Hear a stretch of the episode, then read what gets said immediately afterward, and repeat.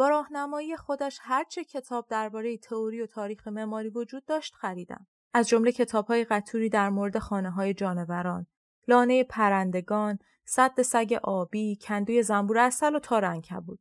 با خوشحالی کتابها را از من می‌گرفت. داشتیم ظرفی برای ارواح کپک زده ما می ساختیم. دکتر گرگ آمد و متوجه انبوه کتابهای معماری شد. اینجا چه خبره؟ بابا با افتخاری دشت رو توضیح داد. آه رویای بزرگ استرالیایی آره؟ ببخشید گفتم می‌خوای رویای بزرگ استرالیایی رو دنبال کنی؟ به نظرم خیلی فکر خوبیه منظور چیه؟ یعنی یه رویای اشتراکی وجود داره؟ چرا هیچ کس به من نگفته بود؟ دوباره بگو اینکه یه خونه از خودت داشته باشی خونه از خودم داشته باشم رویای بزرگ استرالیایی اینه می‌دونی که هست. یه دقیقه صبر کن. ما ترکیب رویای بزرگ آمریکایی رو بر نداشتیم که اسم کشورمون رو جایگزین آمریکا کنیم. دکتر گرگ نگران گفت آه فکر نکنم. بابا گفت هرچی شما بگی. و چشمانش را جوری چرخاند که هر دو ما ببینیم. یک هفته بعد دوباره برگشتم. کتاب ها باز بودند و ورقهایی کنده شده همه جا پخش.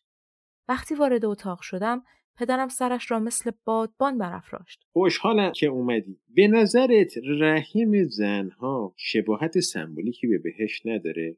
یه خونه بزرگ و برا که بتونیم خودمون رو توش دفن کنیم و توی خلوت واقعی بپوسیم. گفتم خوبه و پشته کتاب ها رو از روی صندلی برداشتم تا بتوانم بنشینم. بگو ببینم اینایی که میگم برات معنایی دارن یا نه؟ قصر فرانسوی کلبه انگلیسی ویلای ایتالیایی دژ آلمانی سادگی روستایی. راستش ندارن ولی سادگی هندسی باشه از لحاظ بنیادی ساده بدون جزئیات شلوغ متظاهرانه و جلف بدون بیسلیقگی معیوز کنند هر جور که دوست داری از همه مهمتر. من هیچ چیز زاویه داری نمی‌خوام. پس شاید بهتره کاملا مدور باشه فکر خوبیه. واقعا؟ دوست داری توی یه گوی زندگی کنی؟ آره خوبه. چیزی که ما می‌خوایم یکی شدن با طبیعت پیرامونه. یه سنتز ارگانیک. این چیزیه که دنبالشیم. داخلش هم دو تا اتاق. خواب یه آشپزخونه و یه تاریک خونه. نه برای ظاهر کردن عکس فقط برای اینکه بتونیم توی تاریکی بشینیم. دیگه چی؟ یا راجع به آستانه حرف بزنیم. چی؟ ورودی خونه. منظور در خونه است؟ چند بار باید بگم؟ یه بار بسته. چشمان پدرم باریک شد و گوشه های دهانش به سمت پایین رفتن. اگه بخوای اینجوری برخورد کنی تمام نقشه هام رو میریزم تو سطل آشغال چطور بریم توی قار زندگی کنیم؟ قار؟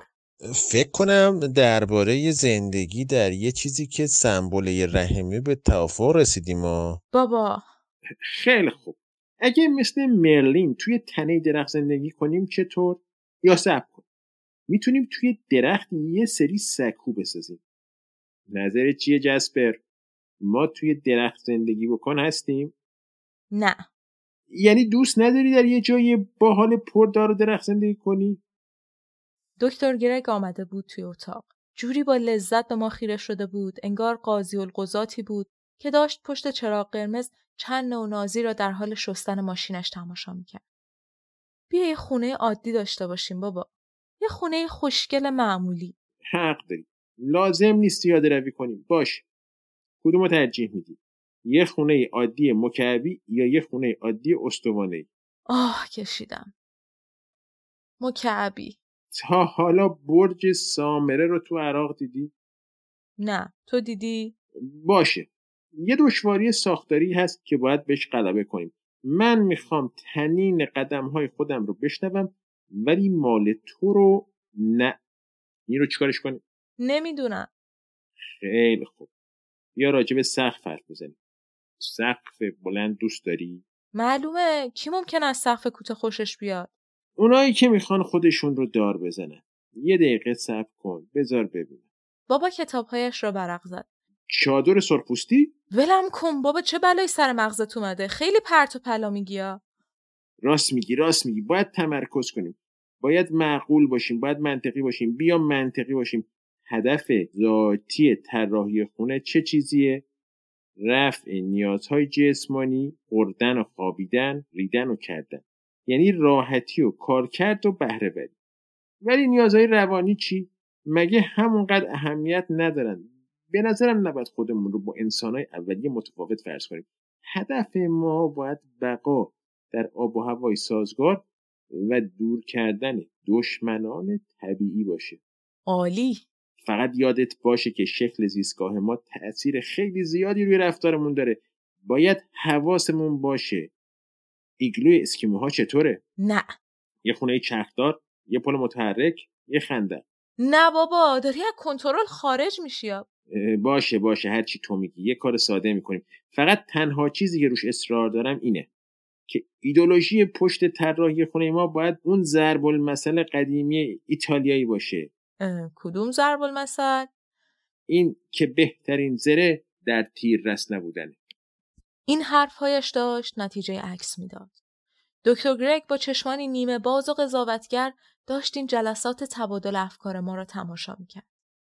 پدرم ایده پشت ایده صادر می‌کرد ولی به شکل ناخوشایندی داشت از افسردگی شیدایی به وسواس فکری عملی می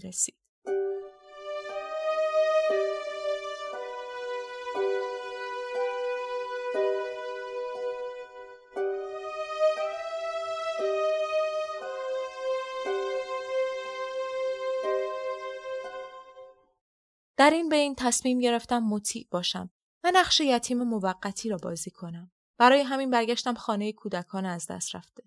کار عاقلانه بود. چون اگر هیجین می شدم هر بار که به دیدن پدرم به بیمارستان می رفتم کمینم را می کشیدند و در نتیجه وارد شدن به تیمارستان به اندازه فرار از آن سخت می شد. همچنین مجبور شدم دوباره برگردم مدرسه. خانم فرنج هر روز صبح مرا با ماشین می برد مدرسه و در طول روز مواظب بودم چیزی در مورد سقوط پدرم و اینکه جفتمان در خانه هایی زندگی می کردیم که مختص تخم مرغهای ترک برداشتند نگویم. حرف زدن درباره اینها به معنای تسلیم شدنم در برابر واقعیت بود. رفتارم عادی بود. البته هر بعد از ظهر بازگشت به خانه برای خودش کابوسی بود. هیچکس در آن خانه تمایلی نداشت ترتیبم را بدهد. بالاخره انقدر حوصله‌ام سر رفت که تسلیم کنجکاویم شدم و پای حرفهای بچه ها نشستم. داستان زندگی تک تکشان از من وحشتناکتر بود که همین باعث شد دیگر نتوانم برای خودم دل بسوزانم. اینجا بود که به ته خط رسیدم. تنها چیزی که داشتم دلسوزی برای خودم بود که آن هم از دستم رفت. و از همه بدتر این بود که احمقهای تیمارستان به پدرم اجازه داده بودند گاهی از تلفن استفاده کند. جواب می‌دادم و در تمام مدت از مکالمه های این چنین عذاب می کشیدم. الو یه مشکل فضایی چطور خونه رو طراحی کنیم که برای خودمون راحت باشه ولی برای مهمونا به قدری ناراحت باشه که مجبور شن بعد از 45 دقیقه ترکش کنن نمی‌دونم جسپر این یه تمرین عملی و مشکله. شوخی بردار نیست.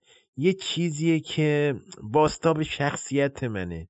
نه موقعیت بغرنج من دروغ من که البته شخصیتمه و رنگش من من می‌خوام سفید باشه.